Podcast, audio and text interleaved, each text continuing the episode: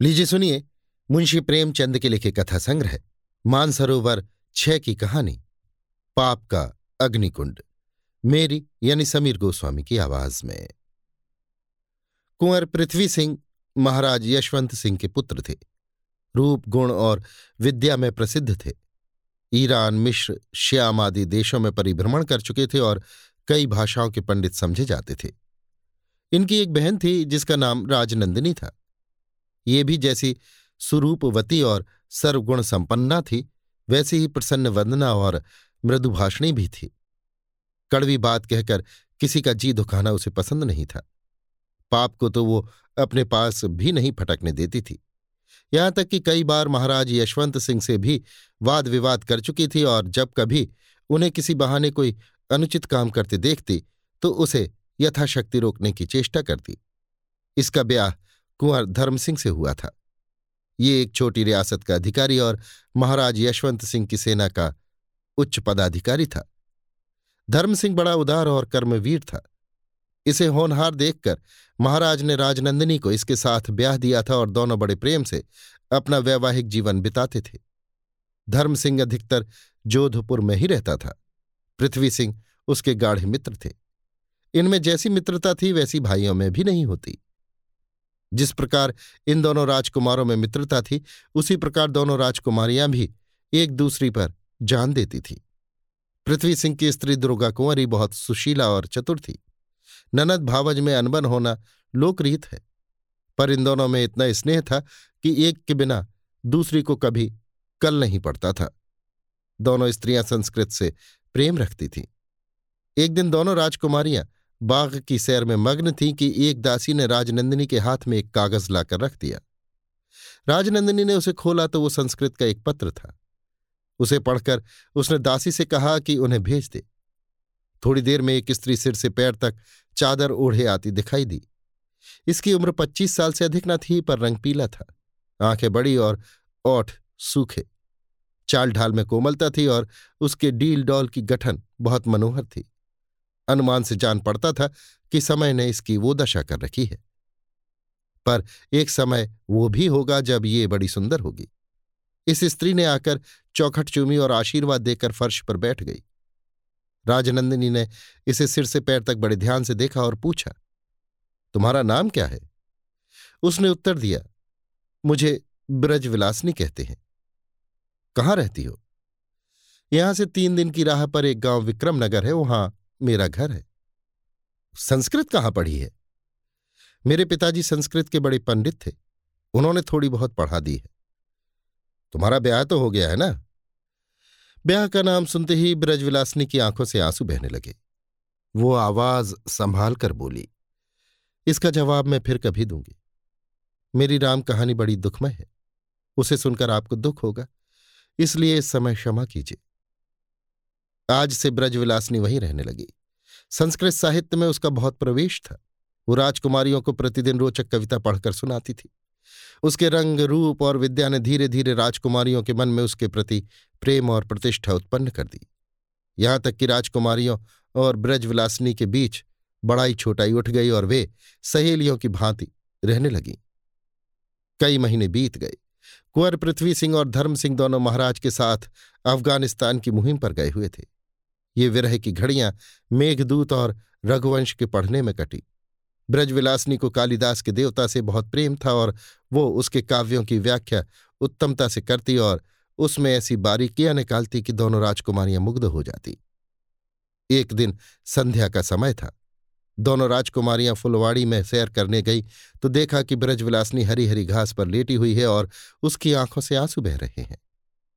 राजकुमारियों के अच्छे बर्ताव और स्नेहपूर्ण बातचीत से उसकी सुंदरता कुछ चमक गई थी। इनके साथ अब वो भी राजकुमारी जान पड़ती थी। पर इन सभी बातों के रहते भी वो बेचारी बहुधा एकांत में बैठकर रोया करती। उसके दिल पर एक ऐसी चोट थी कि वो उसे दम भर भी चैन नहीं लेने देती थी। राजकुमारियाँ उस समय उसे रोती देखकर बड़ी सहानुभूति के साथ उसके पास बैठ गई। राजनंदिनी ने उसका सिर अपनी जांघ पर रख लिया और उसके गुलाब से गालों को थपथपा कर कहा, सखी, तुम अपने दिल का हाल हमें न बताओगी। क्या अब भी हम गैर हैं? तुम्हारा यों अकेले दुख की आग में जलना हमसे नहीं देखा जाता? ब्रजविलास ने आवाज़ संभाल कर बोली, बहन, मैं अभाग्नि हूँ। मेरा हाल मत सुनो। राजनंदिनी, अगर बुरा न मानो तो एक बात पूछू? ब्रजविलास ने क्या कहो राजनंदिनी। वही जो मैंने पहले दिन पूछा था, तुम्हारा ब्याह हुआ है कि नहीं? ब्रजविलास ने इसका जवाब मैं कह दूँ, अभी नहीं हुआ। राजनंदिनी, क्या किसी का प्रेम बाण हृदय में छुपा हुआ है? ब्रजविलास ने नहीं बहन, ईश्वर जानता है। राजनंदिनी तो इतनी उदास क्यों रहती हो? क्या प्रेम का आनंद उठाने को जी चाहता है? ब्रजविलास ने नहीं, दुख के सिवा मन में प्रेम को स्थान ही नहीं। राजनंदनी, हम प्रेम का स्थान पैदा कर देंगे। ब्रजविलास ने इशारा समझ गई और बोली, बहन, इन बातों की चर्चा न करो। राजनंदनी, मैं अब तुम्हारा ब्याह रचाऊँगी। दीवान जयचंद को तुमने देखा है? ब्रजविलास ने आँखों में आँसू भरकर बोली, राजकुमारी, मैं व्रत धारणी हूँ। और अपने व्रत को पूरा करना ही मेरे जीवन का उद्देश्य है। प्रण को निभाने के लिए मैं जीती हूँ, नहीं तो मैंने ऐसी आफतें झेली हैं कि जीने की इच्छा अब नहीं रही। मेरे बाप विक्रमनगर के जागीरदार थे। मेरे सिवा उनके कोई संतान न थे। वे मुझे प्राणों से अधिक प्यार करते थे। मेरे ही लिए उन्होंने बरसों संस्कृत साहित्य पढ़ा था। युद्ध विद्या में वे बड़े निपुण थे और कई बार लड़ाइयों पर गए थे। एक दिन गौधूली बेला में जब गायें जंगल से लौट रही थी, मैं अपने द्वार पर खड़ी थी। इतने में एक जवान बांकी पगड़ी बांधे, हथियार सजाए, झूमता आता दिखाई दिया। मेरी प्यारी मोहनी इस समय जंगल से लौटी थी और उसका बच्चा इधर किलोले कर रहा था। संयोगवश बच्चा उस नौजवान से टकरा गया। गाय उस आदमी पर झपटी। राजपूत बड़ा साहसी था। उसने शायद सोचा कि भागता हूँ तो कलंक का टीका लगता है। तुरंत तलवार म्यान से खींच ली और वो गाय पर झपटा। गाय झल्लाई हुई तो थी ही, कुछ भी न डरी। मेरी आँखों के सामने उस राजपूत ने उस प्यारी गाय को मार डाला। देखते देखते सैकड़ों आदमी जमा हो गए और उसको टेढ़ी सीधी सुनाने लगे। इतने में पिताजी भी आ गए। वे संध्या करने गए थे। उन्होंने आकर देखा कि द्वार पर सैकड़ों आदमियों की भीड़ लगी है। गाय तड़प रही है और उसका बच्चा खड़ा रो रहा है। पिताजी की आहट सुनते ही गाय कराहने लगी और उनकी ओर उसने कुछ ऐसी दृष्टि से देखा कि उन्हें क्रोध आ गया। मेरे बाद उन्हें वो गाय ही प्यारी थी। वे ललकार कर बोले, मेरी गाय किसने मारी है? नौजवान लज्जा से सिर झुकाए सामने आया और बोला, मैंने। पिताजी, तुम क्षत्रिय हो? राजपूत। हाँ। पिताजी तो किसी क्षत्रिय से हाथ मिलाते? राजपूत का चेहरा तमतमा गया। बोला, कोई क्षत्रिय सामने आ जाए. हज़ारों आदमी खड़े थे, पर किसी का साहस न हुआ कि उस राजपूत का सामना करे। ये देखकर पिताजी ने तलवार खींच ली और वे उस पर टूट पड़े। उसने भी तलवार निकाल ली और दोनों आदमियों में तलवारें चलने लगी। पिताजी बूढ़े थे, सीने पर जख्म गहरा लगा, गिर पड़े, उठाकर लोग घर पर लाए। उनका चेहरा पीला था, पर उनकी आँखों से चिंगारियाँ निकल रही थी। मैं रोती हुई उनके सामने आई। मुझे देखते ही उन्होंने सब आदमियों को वहाँ से हट जाने का संकेत किया। जब मैं और पिताजी अकेले रह गए तो वे बोले, बेटी, तुम राजपूतानी हो? मैं, जी हाँ। पिताजी, राजपूत बात के धनी होते हैं। मैं, जी हाँ।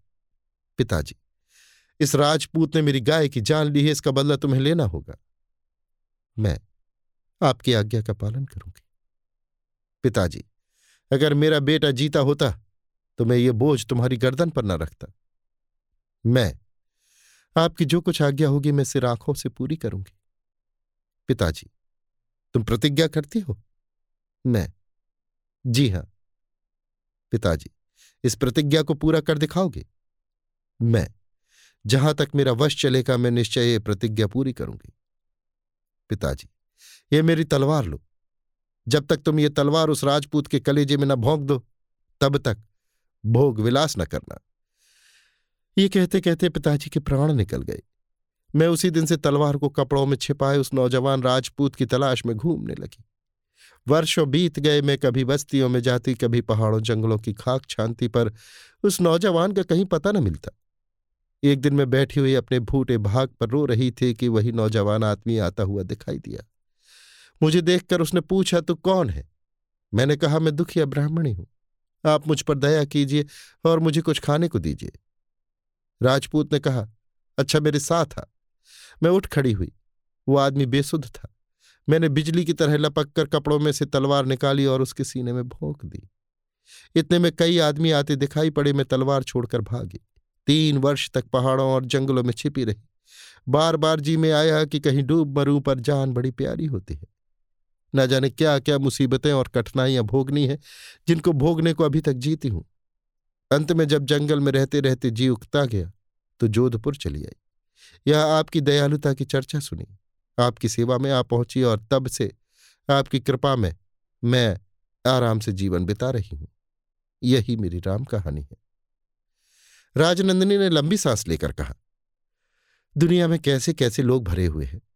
खैर तुम्हारी तलवार ने उसका काम तो तमाम कर दिया? ब्रजविलास ने। कहा बहन? वो बच गया। जख्म ओछा पड़ा था। उसी शक्ल के एक नौजवान राजपूत को मैंने जंगल में शिकार खेलते देखा था। नहीं मालूम, वो था या और कोई। शक्ल बिल्कुल मिलती थी। कई महीने बीत गए। राजकुमारियों ने जब से ब्रजविलासनी की राम कहानी सुनी है, उसके साथ वे और भी प्रेम और सहानुभूति का बर्ताव करने लगी हैं। पहले बिना संकोच कभी कभी छेड़छाड़ हो जाती थी, पर अब दोनों हरदम उसका दिल बहलाया करती हैं। एक दिन बादल घिरे हुए थे। राजनंदिनी ने कहा, आज बिहारी लाल की सत्सई सुनने को जी चाहता है। वर्षा ऋतु पर उसमें बहुत अच्छे दोहे हैं। दुर्गा कुंवरी, बड़ी अनमोल पुस्तक है।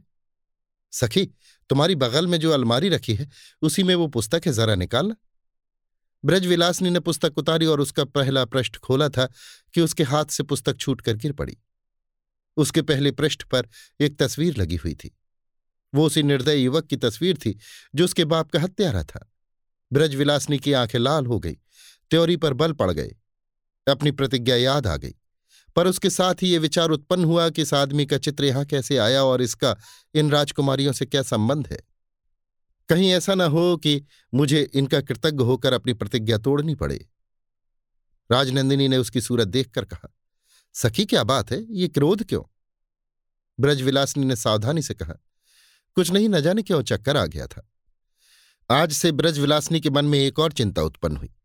क्या मुझे राजकुमारियों का कृतज्ञ होकर अपना प्रण तोड़ना पड़ेगा? पूरे सोलह महीने के बाद अफ़गानिस्तान से पृथ्वी सिंह और धर्म सिंह लौटे। बादशाह की सेना को बड़ी बड़ी कठिनाइयों का सामना करना पड़ा। बर्फ़ अधिकता से पड़ने लगी। पहाड़ों के दर बर्फ़ से ढक गए। आने जाने के रास्ते बंद हो गए। रसद के सामान कम मिलने लगे। सिपाही भूखों मरने लगे। अब अफगानों ने समय पाकर रात को छापे मारने शुरू किए। आखिर शहजादे मुहीद्दीन को हिम्मत हार कर लौटना पड़ा। दोनों राजकुमार ज्यो ज्यो जोधपुर के निकट पहुँचते थे उत्कंठा से उनके मन उमड़ आते थे। इतने दिनों के वियोग के बाद फिर भेंट होगी। मिलने की तृष्णा बढ़ती जाती है। रात दिन मंजिल काटते चले आते हैं। न थकावट मालूम होती है, न मांदगी। दोनों घायल हो रहे हैं, पर फिर भी मिलने की खुशी में जख्मों की तकलीफ़ भूले हुए हैं। पृथ्वी सिंह दुर्गा कुंवरी के लिए एक अफगानी कटार लाए हैं। धर्म सिंह ने राजनंदिनी के लिए काश्मीर का एक बहुमूल्य शाल जोड़ा मोल लिया है। दोनों के दिल उमंग से भरे हुए हैं। राजकुमारियों ने जब सुना कि दोनों वीर वापस आते हैं तो वे फूले अंगों न समाई। श्रृंगार किया जाने लगा, मांगे मोतियों से भरी जाने लगी। उनके चेहरे खुशी से दमकने लगे। इतने दिनों के बिछोह के बाद फिर मिलाप होगा। खुशी आँखों से उबली पड़ती है। एक दूसरे को छेड़ती है और खुश होकर गले मिलती हैं। अगरहन का महीना था। बरगद की डालियों में मूँगे के दाने लगे हुए थे। जोधपुर के किले से सलामियों की घनगरज आवाज़ें आने लगी। सारे नगर में धूम मच गई कि कुंवर पृथ्वी सिंह सकुशल अफ़गानिस्तान से लौट आए। दोनों राजकुमारियाँ थाली में आरती के सामान लिए दरवाजे पर खड़ी थी। पृथ्वी सिंह दरबारियों के मुजरे लेते हुए महल में आए। दुर्गा कुंवरी ने आरती उतारी और दोनों एक दूसरे को देखकर खुश हो गए। धर्म सिंह भी प्रसन्नता से ऐंठते हुए अपने महल में पहुँचे। पर भीतर पैर न रखने पाए थे कि छींक हुई और बाई आँख फड़कने लगी। राजनंदिनी आरती का थाल लेकर लपकी, पर उसका पैर फिसल गया और थाल हाथ से छूटकर गिर पड़ा। धर्म सिंह का माथा ठनका और राजनंदिनी का चेहरा पीला हो गया। ये असगुन क्यों? ब्रजविलासनी ने दोनों राजकुमारों के आने का समाचार सुनकर उन दोनों को देने के लिए दो अभिनंदन पत्र बनवा रखे थे। सवेरे जब कुंवर पृथ्वी सिंह संध्या आदि नित्य क्रिया से निपट कर बैठे। तो वो उनके सामने आई और उसने एक सुंदर कुश की चंगेली में अभिनंदन पत्र रख दिया। पृथ्वी सिंह ने उसे प्रसन्नता से ले लिया। कविता यद्यपि उतनी बढ़िया न थी, पर वो नई और वीरता से भरी हुई थी। वे वीर रस के प्रेमी थे। उसको पढ़कर बहुत खुश हुए और उन्होंने मोतियों का हार उपहार दिया। ब्रजविलासनी यहाँ से छुट्टी पाकर कुंवर धर्म सिंह के पास पहुँची। वे बैठे हुए राजनंदिनी को लड़ाई की घटनाएँ सुना रहे थे। पर ज्यों ही ब्रजविलासनी की आँख उन पर पड़ी, वो सन्न होकर पीछे हट गई। उसको देखकर धर्म सिंह के चेहरे का भी रंग उड़ गया। होठ सूख गए और हाथ पैर सनसनाने लगे। ब्रजविलासनी तो उल्टे पाँव लौटी पर धर्म सिंह ने चारपाई पर लेटकर दोनों हाथों से मुँह ढक लिया। राजनंदिनी ने यह दृश्य देखा और उसका फूल सा बदन पसीने से तर हो गया। धर्म सिंह सारे दिन पलंग पर चुपचाप पड़े करवटे बदलते रहे। उनका चेहरा ऐसा कुंभला गया जैसे वे बरसों के रोकी हों। राजनंदिनी उनकी सेवा में लगी हुई थी। दिन तो यों कटा, रात को कुंवर साहब संध्या ही से थकावट का बहाना करके लेट गए। राजनंदिनी हैरान थी कि माजरा क्या है? ब्रजविलासनी इन्हीं के खून की प्यासी है। क्या यह संभव है कि मेरा प्यारा मेरा मुकुट धर्म सिंह ऐसा कठोर हो? नहीं नहीं। ऐसा नहीं हो सकता। वो यद्यपि चाहती है कि अपने भावों से उनके मन का बोझ हल्का करे, पर नहीं कर सकती। अंत को नींद ने उसको अपनी गोद में ले लिया। रात बहुत बीत गई है। आकाश में अंधेरा छा गया है। सारस की दुख से भरी बोली कभी कभी सुनाई दे जाती है और रह रहकर किले के संतरियों की आवाज़ कान में आ पड़ती है। राजनंदिनी की आँख एकाएक खुली तो उसने धर्म सिंह को पलंग पर न पाया। चिंता हुई। वो झट उठकर ब्रजविलासनी के कमरे की ओर चली और दरवाजे पर खड़ी होकर भीतर की ओर देखने लगी। संदेह पूरा हो गया। क्या देखती है कि ब्रजविलासनी हाथ में तेगा लिए खड़ी है और धर्म सिंह दोनों हाथ जोड़े उसके सामने दीनों की तरह घुटने टेके बैठे हैं। वो दृश्य देखते ही राजनंदिनी का खून सूख गया और उसके सिर में चक्कर आने लगा। पैर लड़खड़ाने लगे। जान पड़ता था कि गिरी जाती है। वो अपने कमरे में आई और मुँह ढककर लेट रही, पर उसकी आँखों से आँसू की एक बूंद भी न निकली। दूसरे दिन पृथ्वी सिंह बहुत सवेरे ही कुंवर धर्म सिंह के पास गए और मुस्कुराकर बोले, भैया, मौसम बड़ा सुहावना है। शिकार खेलने चलते हो? धर्म सिंह हाँ चलो। दोनों राजकुमारों ने घोड़े कसवाए और जंगल की ओर चल दिए। पृथ्वी सिंह का चेहरा खिला हुआ था जैसे कमल का फूल। एक एक अंग से तेज़ी और चुस्ती टपकी पड़ती थी। पर कुंवर धर्म सिंह का चेहरा मैला हो गया था। मानो बदन में जान ही नहीं। पृथ्वी सिंह ने उन्हें कई बार छेड़ा, पर जब देखा कि वे बहुत दुखी हैं तो चुप हो गए। चलते चलते दोनों आदमी झील के किनारे पहुँचे। एकाएक धर्म सिंह ठिठके और बोले, मैंने आज रात को एक दृढ़ प्रतिज्ञा की है। ये कहते कहते उनकी आँखों में पानी आ गया। पृथ्वी सिंह ने घबरा कर पूछा, कैसी प्रतिज्ञा? तुमने ब्रजविलासनी का हाल सुना है। मैंने प्रतिज्ञा की है कि जिस आदमी ने उसके बाप को मारा है, उसे भी जहन्नुम में पहुँचा दू। तुमने सचमुच वीर प्रतिज्ञा की है। हाँ, यदि मैं पूरी कर सकूँ। तुम्हारे विचार में ऐसा आदमी मारने योग्य है या नहीं? ऐसे निर्दय की गर्दन गुट्ठल छुरी से काटनी चाहिए। बेशक, यही मेरा भी विचार है। यदि मैं किसी कारण ये काम न कर सकूँ तो तुम मेरी प्रतिज्ञा पूरी कर दोगे। बड़ी खुशी से? उसे पहचानते हो ना? हाँ अच्छी तरह। तो अच्छा होगा ये काम मुझको ही करने दो। तुम्हें शायद उस पर दया आ जाए। बहुत अच्छा। पर यह याद रखो कि वो आदमी बड़ा भाग्यशाली है। कई बार मौत के मुँह से बचकर निकला है। क्या आश्चर्य है कि तुमको भी उस पर दया आ जाए। इसलिए तुम प्रतिज्ञा करो कि उसे ज़रूर जहन्नुम पहुंचाओगे। मैं दुर्गा की शपथ खाकर कहता हूँ कि उस आदमी को अवश्य मारूँगा। बस तो हम दोनों मिलकर कार्य सिद्ध कर लेंगे। तुम अपनी प्रतिज्ञा पर दृढ़ रहोगे ना? क्यों? क्या मैं सिपाही नहीं हूँ? एक बार जो प्रतिज्ञा की, समझ लो कि वो पूरी करूँगा। चाहे इसमें अपनी जान ही क्यों ना चली जाए? सब अवस्थाओं में। हाँ, सब अवस्थाओं में। यदि वो तुम्हारा कोई बंधु हो तो? पृथ्वी सिंह ने धर्म सिंह को विचारपूर्वक देखकर कहा, कोई बंधु हो तो? धर्म सिंह, हाँ, संभव है कि तुम्हारा कोई नातेदार हो। पृथ्वी सिंह, जोश में। कोई हो, यदि मेरा भाई भी हो तो भी जीता चुनवा दू। धर्म सिंह घोड़े से उतर पड़े। उनका चेहरा उतरा हुआ था और ओठ काँप रहे थे। उन्होंने कमर से तेगा खोलकर ज़मीन पर रख दिया और पृथ्वी सिंह को ललकार कर कहा, पृथ्वी सिंह, तैयार हो जाओ। वो दुष्ट मिल गया पृथ्वी सिंह ने चौंक कर इधर उधर देखा तो धर्म सिंह के सिवाय और कोई दिखाई न दिया। धर्म सिंह, तेगा खींचो। पृथ्वी सिंह मैंने उसे नहीं देखा। धर्म सिंह, वो तुम्हारे सामने खड़ा है। वो दुष्ट कुकर्मी धर्म सिंह ही है। पृथ्वी सिंह घबरा कर है? तुम, मैं धर्म सिंह, राजपूत अपनी प्रतिज्ञा पूरी करो। इतना कहते ही पृथ्वी सिंह ने बिजली की तरह अपने कमर से तेगा खींच लिया और धर्म सिंह के सीने में चुभा दिया। मूठ तक तेगा चुभ गया। खून का फव्वारा बह निकला।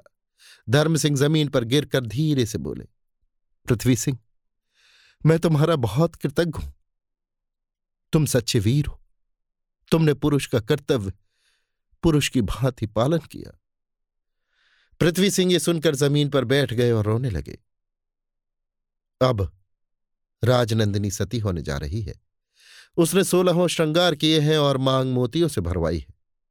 कलाई में सुहाग का कंगन है, पैरों में महावर लगाई है और लाल चुनरी ओढ़ी है। उसके अंग अंग से सुगंधी उड़ रही है, क्योंकि आज वो सती होने जाती है। राजनंदिनी का चेहरा सूर्य की भांति प्रकाशमान है। उसकी ओर देखने से आँखों में चकाचौंध लग जाती है। प्रेम मद से उसका रोआ रोआ मस्त हो गया है। उसकी आँखों से अलौकिक प्रकाश निकल रहा है। वो आज स्वर्ग की देवी जान पड़ती है।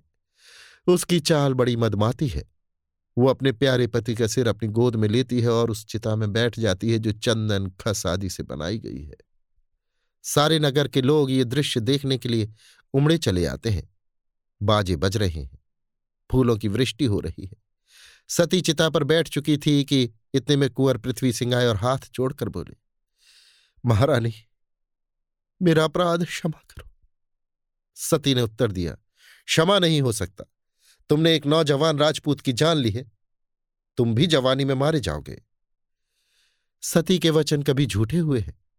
एकाएक चिता में आग लग गई। जय जयकार के शब्द गूंजने लगे। सती का मुख आग में यो दमकता था, जैसे सवेरे की ललाई में सूर्य चमकता है। थोड़ी देर में वहाँ राख के ढेर के सिवा और कुछ न रहा। इस सती के मन में कैसा सत था? परसों जब उसने ब्रजविलासनी को झिझक कर धर्म सिंह के सामने जाते देखा था उसी समय से उसके दिल में संदेह हो गया था। पर जब रात को उसने देखा कि मेरा पति इसी स्त्री के सामने दुखिया की तरह बैठा हुआ है, तब वो संदेह निश्चय की सीमा तक पहुँच गया और यही निश्चय अपने साथ सत लेता आया था। सवेरे जब धर्म सिंह उठे, तब राजनंदिनी ने कहा था कि मैं ब्रजविलासनी के शत्रु का सिर चाहती हूँ। तुम्हें लाना होगा। और ऐसा ही हुआ।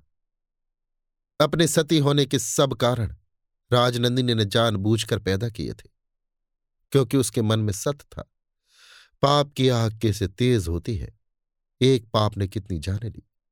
राजवंश के दो राजकुमार और दो कुमारियाँ देखते देखते इस अग्निकुंड में स्वाहा हो गई। सती का वचन सच हुआ।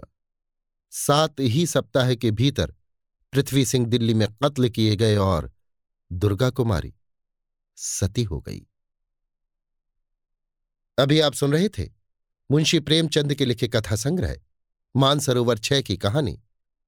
पाप का अग्निकुंड, मेरी यानी समीर गोस्वामी की आवाज़ में।